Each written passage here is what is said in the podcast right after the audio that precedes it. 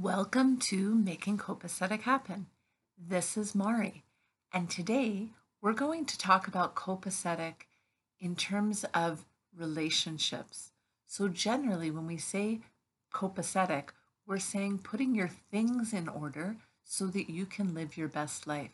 And today we're going to talk about the opposite of things, at least in my mind. The opposite of things is people and relationships. And ultimately, those to me and I hope to many of you, are the most important parts of life. Things are things. People are extraordinary. There are a lot of ancient traditions that talk about how to organize things and how to clean and meditate while you're cleaning. There also are some traditions that talk about cleaning up relationships once a year. And that's what I want to talk about today.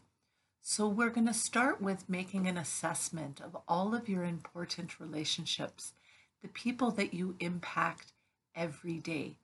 And when we come to this idea, we're coming to it with both humility and probably a little bit of hubris too in equal measure. Because when we start to think about all of the people we impact, maybe we're thinking that we impact people more than we actually do. However, we might be impacting people less than we actually do. So, back and forth with that humility and hubris around the impact that we have on people.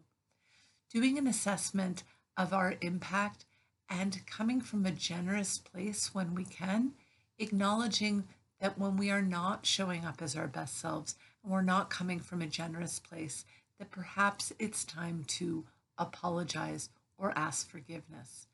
And so this week, I encourage you to talk with some of the people in your life that perhaps you need to ask for forgiveness or a check in to make sure the relationship is going well as you move forward through the fall and into next year. How are those relationships doing? Having that brave conversation with somebody to find out from their perspective the impact that you have in their life and to ask for deep forgiveness for things that you have done within the past year. I know for myself, I can be too much and I can also be not enough, meaning that maybe I'm asking for too much attention from some of my friends, some of my family members.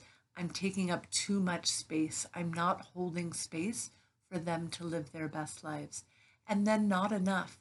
When did I miss an opportunity to show up to help? When did I miss an opportunity to support someone who needed me in the moment? So I'm looking through myself and my relationships this week in particular about making copacetic happen in terms of relationships. I wish you all the best in this probably harder journey than cleaning out one sock drawer. So, making copacetic happen in terms of relationships, the very, very best to you. And thank you so much for listening.